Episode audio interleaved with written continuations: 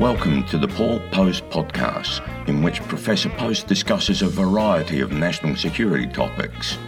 Professor Post is an assistant director of the Chicago Projects on Security and Threats, or CPOST, and the author of three books The Economics of War, Organising Democracy, and Arguing About Alliances. You can follow him on Twitter at Prof. Paul Post.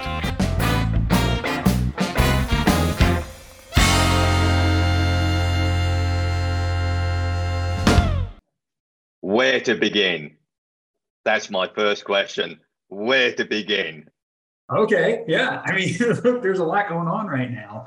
Um, Biden is very busy with the Zoom calls right now, in that he, of course, had that Zoom call yesterday with Putin, and they talked about a variety of issues, but by and large, it was about the situation in Ukraine. Of course, we can talk a lot about that. And then tomorrow, um, we're recording this on Wednesday, the 8th. So this is the day before the beginning of his much touted Summit for Democracy, right? And this is going to be a two day affair.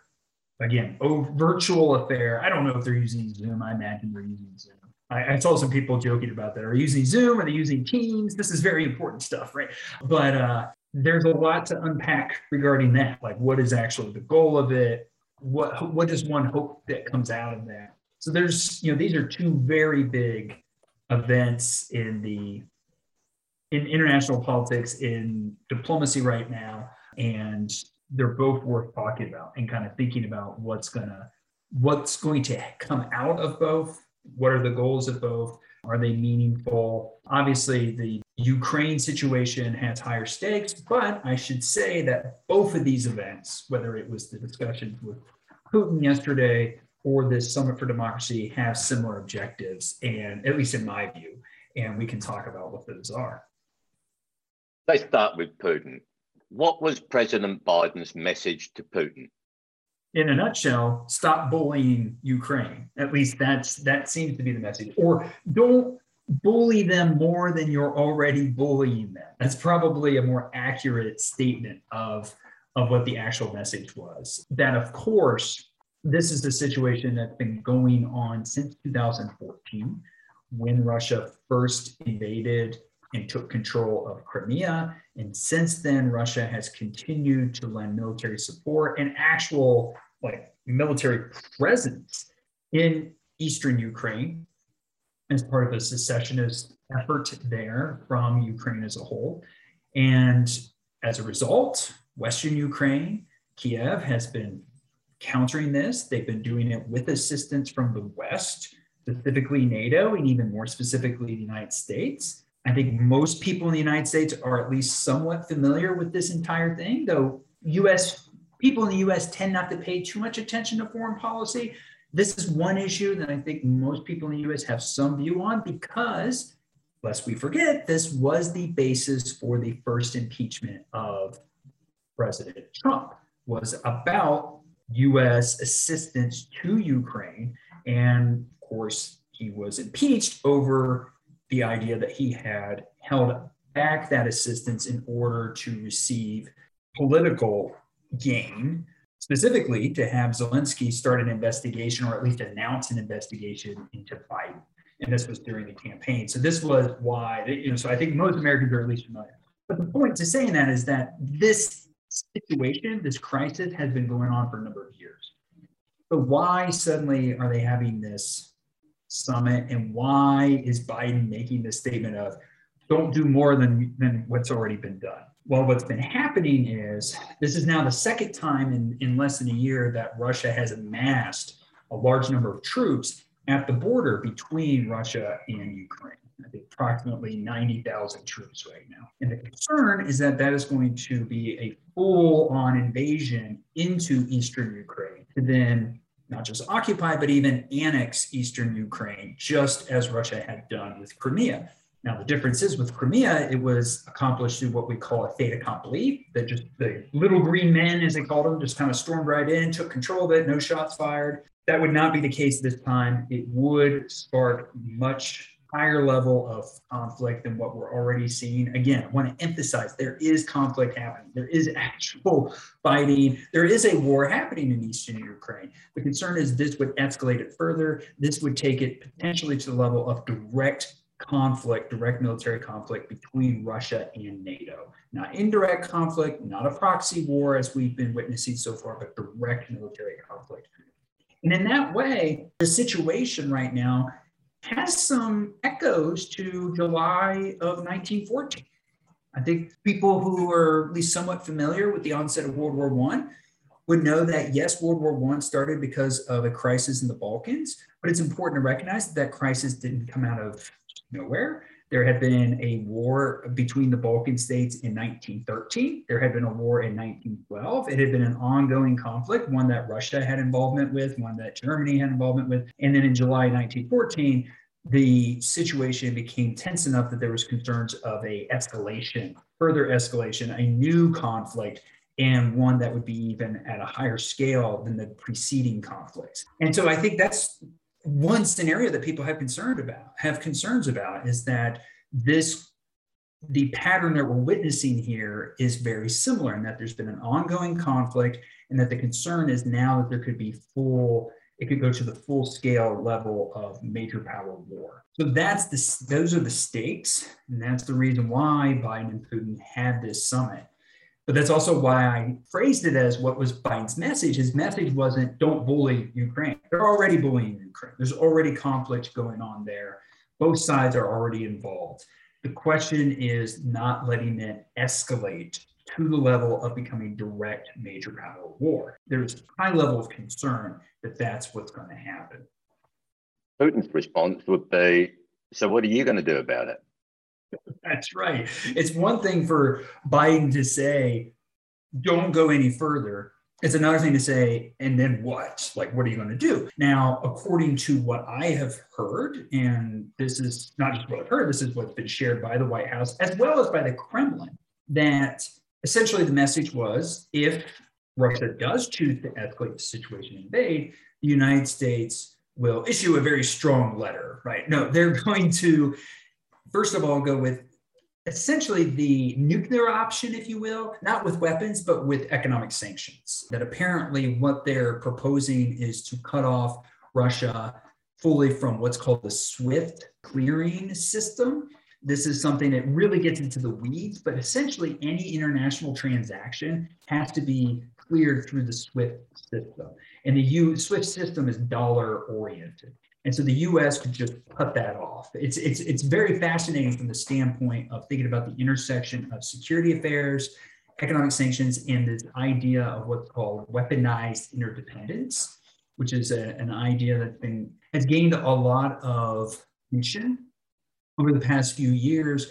And the notion behind weaponized interdependence is that the US is kind of a, has a central role in a lot of the networks, economic networks in the international system. And so they can leverage that. And using the SWIFT system is one of the examples that's brought up for it. So that's one of the threats that's been made is that if you do this, we're going to cut you off from the SWIFT. And this is, again, this is like would really undermine Russia's ability to carry out international transactions. So that's one threat. The other one is a escalation of U.S. military assistance and NATO military assistance to Ukraine. So kind of um, again, they've already been doing this. They would raise it to another level. What has not been put out on the table, or at least it's not clear that's been put out on the table, um, because even Jake Sullivan said we don't want to necessarily have this debated in the public sphere, is the extent to which the U.S. would directly send troops or even airstrikes something of that nature. To what extent would the US directly become involved? And then at that point, you have a major power war between Russia and the United States, by proxy, Russia and NATO.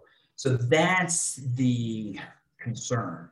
That's that's kind of the concern about these measures. The measures we know about wouldn't entail that, but there's concern that that's still on the table.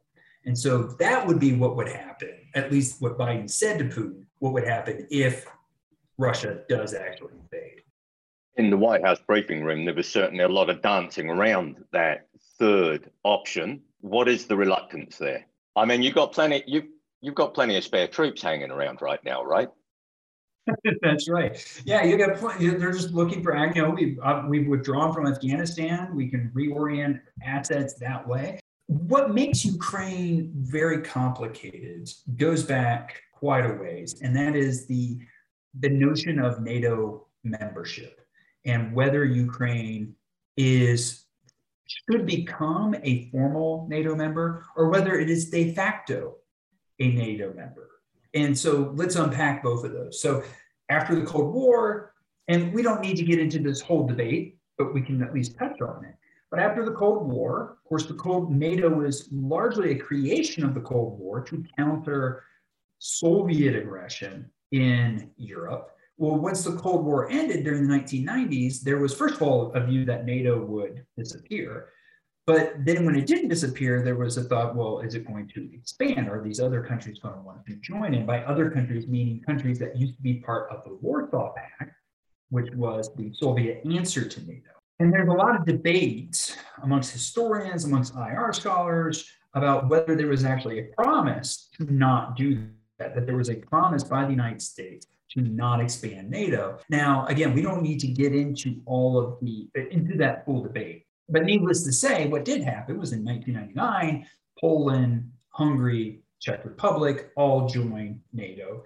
Then in 2004, you have a variety of other countries joining NATO, most notably the Baltic states of Estonia, Lithuania, and Latvia.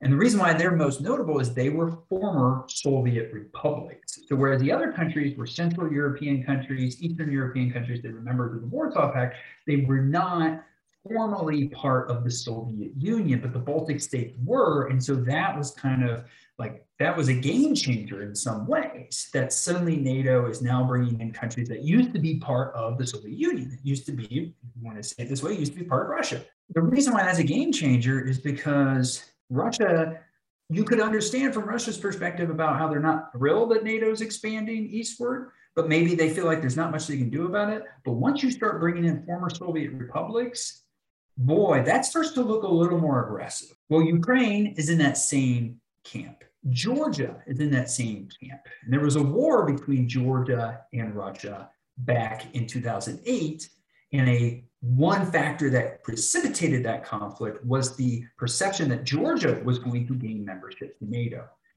And so what you could say is that kind of like after the Baltic states were able to join, it was like no more. We're not going to allow this to happen anymore. And we're surely not going to allow it to happen with countries that maybe are even considered more central to Russian identity, and that being countries like Georgia, countries like Ukraine. So that's the broader context is preventing Ukraine from becoming part of the West, if you will, and more specifically, joining NATO, joining the EU.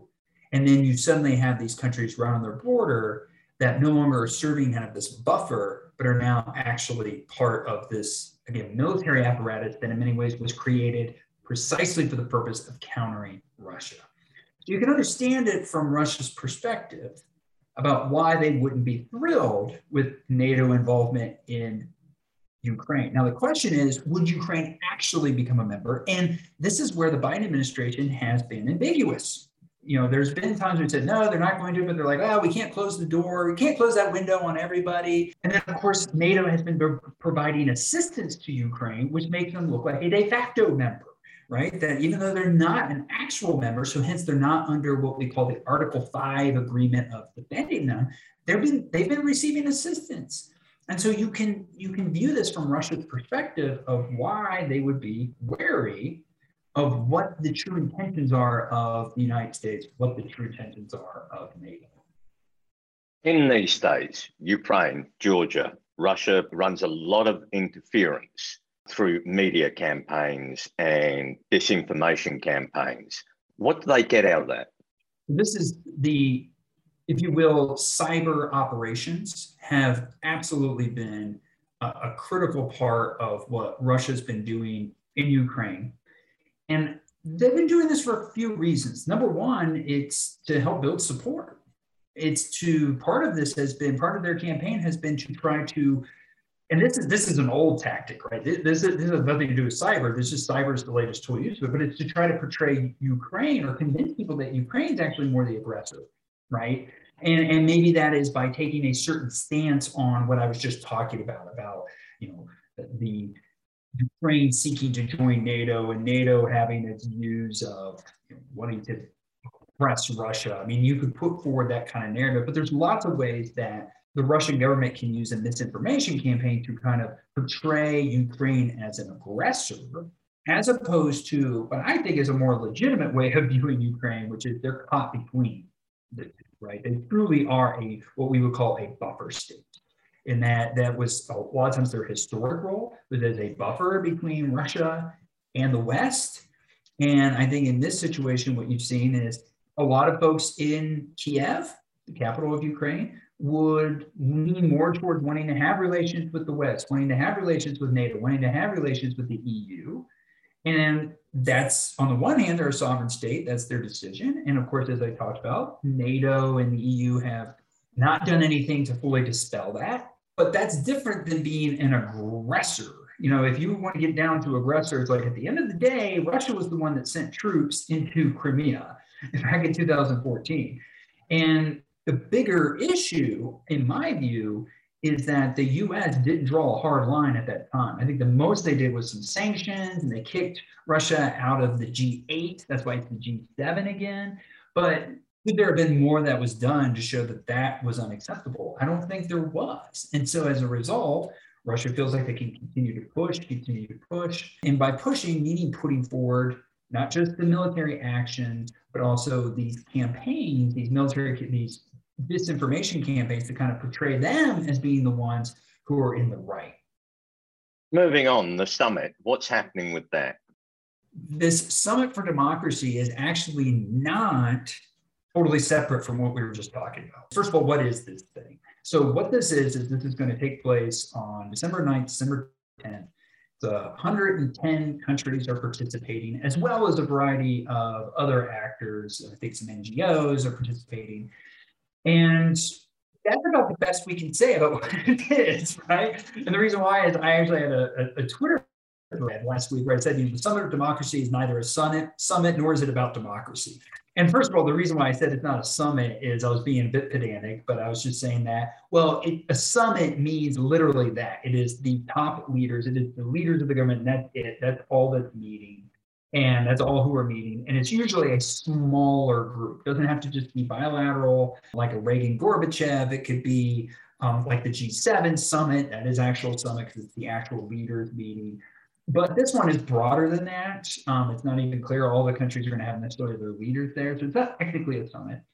And then is it about democracy? Well, at least that's what's being put forward is that this is about having conversations of what is needed to support democracy globally and within these countries and abroad. And you can see that as being like key for the United States, US and Biden administration, of course, are the ones that are leading this this effort and organized this summit.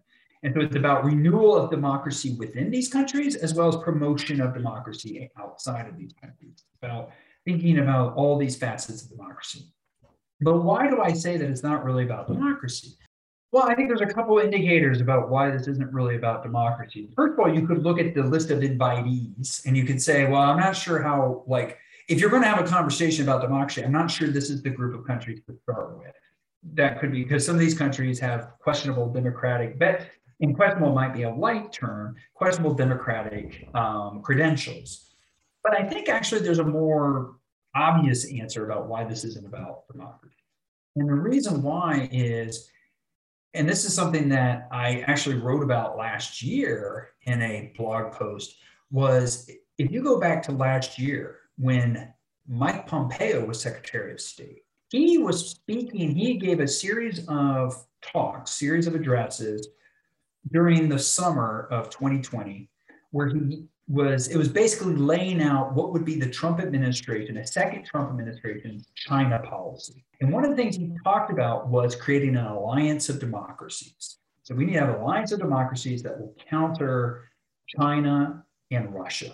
What's interesting about that is that was echoing a phrase that had appeared in 2019 in a foreign affairs piece by Robert Kagan and Antony Blinken.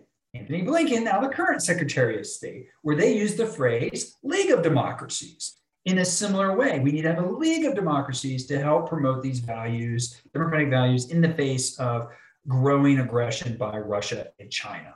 Same idea. And you could even trace this back further to a report that was put forward back in the mid 2000s, the Princeton Project on the Future of Democracy, which was written by John Ikenberry and Anne Marie Slaughter. Of course, Ikenberry had been, you know, they're both Princeton, they were both Princeton professors at the time, but Ikenberry had been in um, the State Department's policy planning. And Anne Marie Slaughter, a few years later, under the Obama administration, became director of policy planning. And they put forward the idea of a concert of democracies, right? That if you need a concert of democracies to help secure the liberal order against, say, incursions by countries like Russia. At the time, it was still ambiguous about what China would be. So for me, this is about trying to foster a coalition of countries that could be committed to countering, balancing, whatever phrase you want to use, China and Russia going forward. And that's really the criteria for inclusion in this group is are you interested in doing that?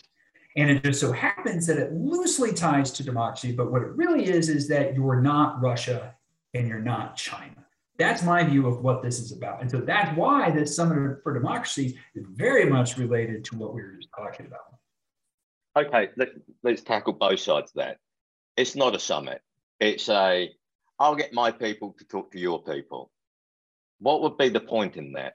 Well, that's that's the that's the big criticism of this, uh, and you know this isn't just my criticism. This is a criticism I've seen of folks who I think are even more, who are even closer to this process, who are kind of like, I'm not real sure what's intended to be the goal of this. Like you know, especially given the number of participants, it's hard to get the G7 countries, and the G7 countries are a good baseline for thinking about this because the G7 countries are all democratic you could say they're all Democratic, they're all Western. And as a result, you would think that they could come up with like pretty solid plan of what they want to do going forward. And even then, they have trouble when they issue their communiques at the end of these summits, they have trouble coming up with like solid, concrete things to agree upon. And this isn't unique to Trump. Of course, during the Trump years, there was some really hard meetings of the G7 because Trump didn't get along with a lot of them. But even then, it's like the extent to which the G7 I think like the one they didn't even issue a joint communique, but it's like even if you look at these joint communiques,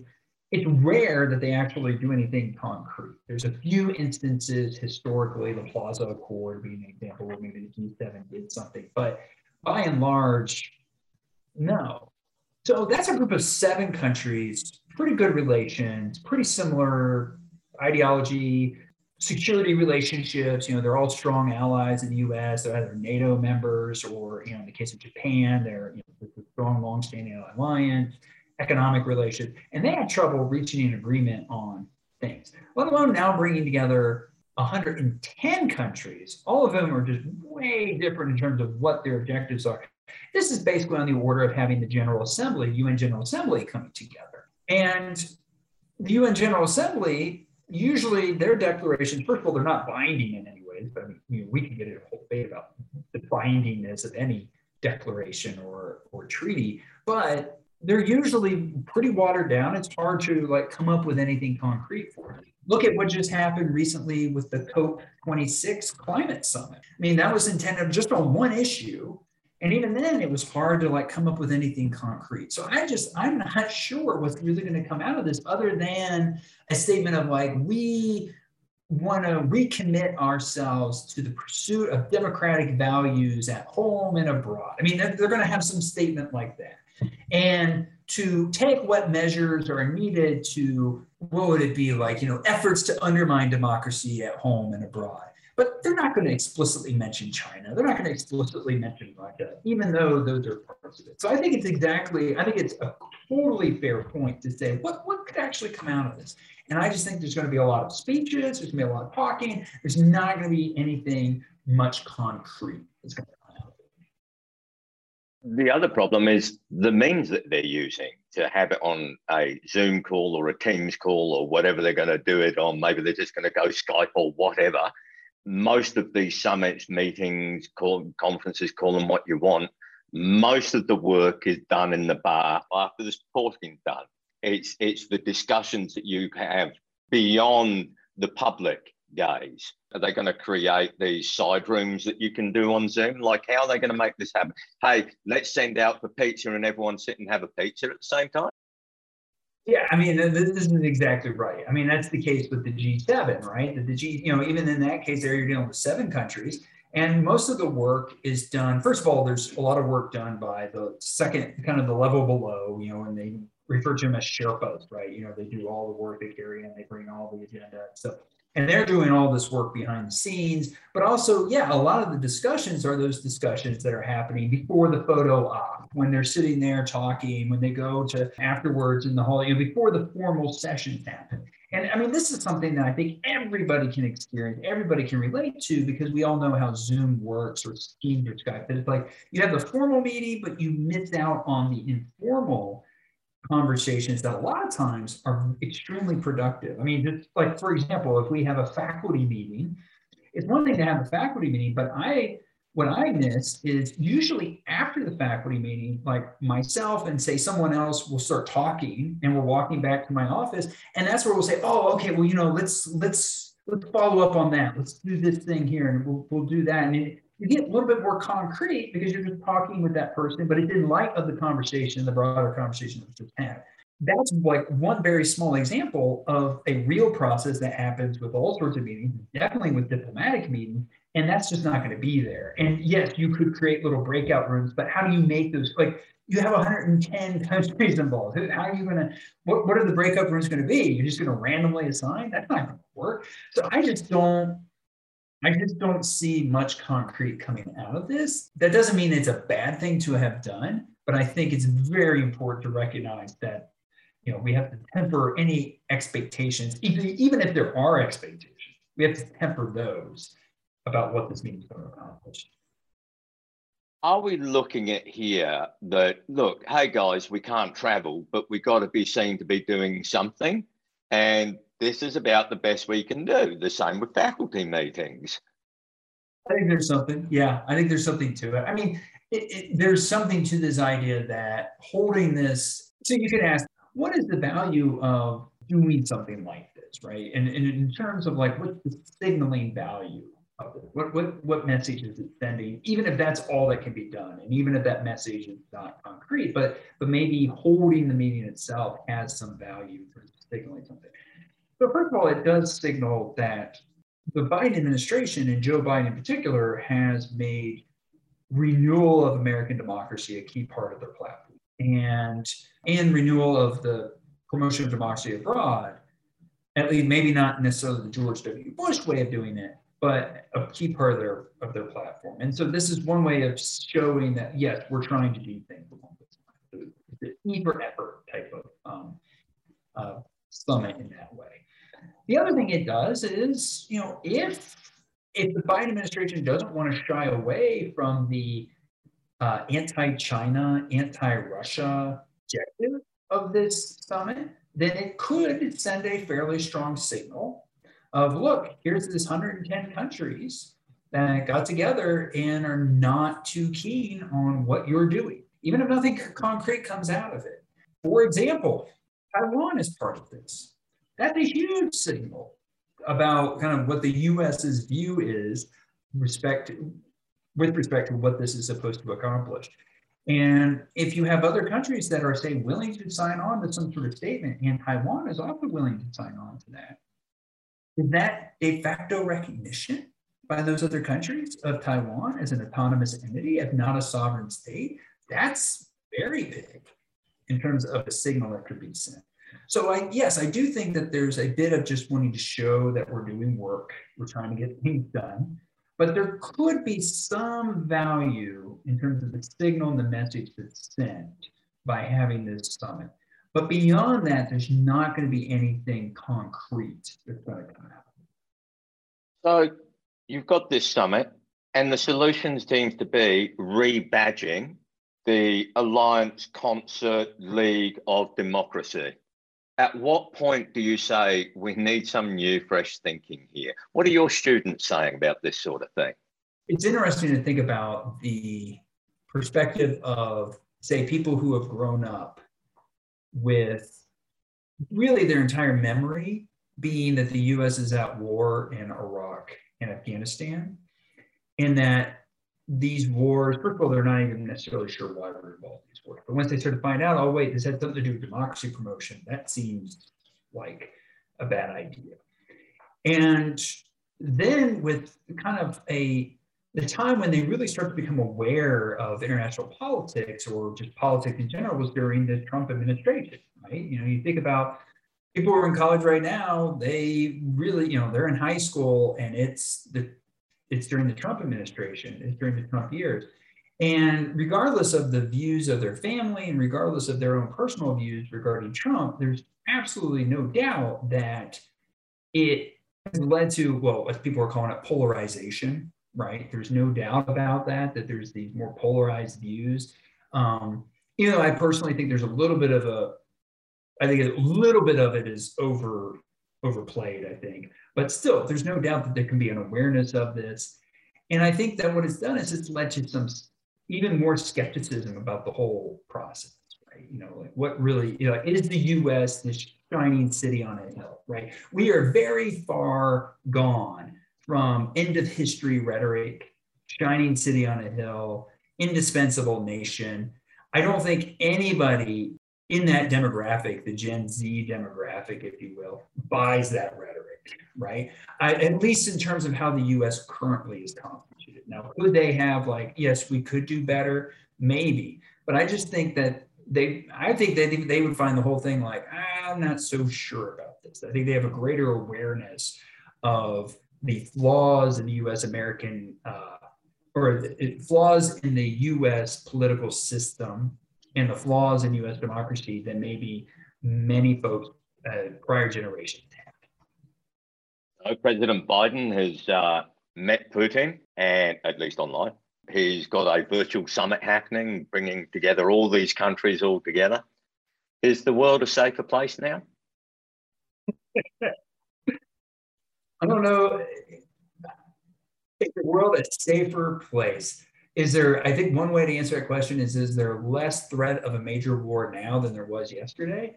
And the answer might be yes, but is there less threat of a major war now than there was, say, 30 years ago? I think the answer is probably no. I think there's a greater threat, greater risk of a major war now than there was uh, 30 years ago.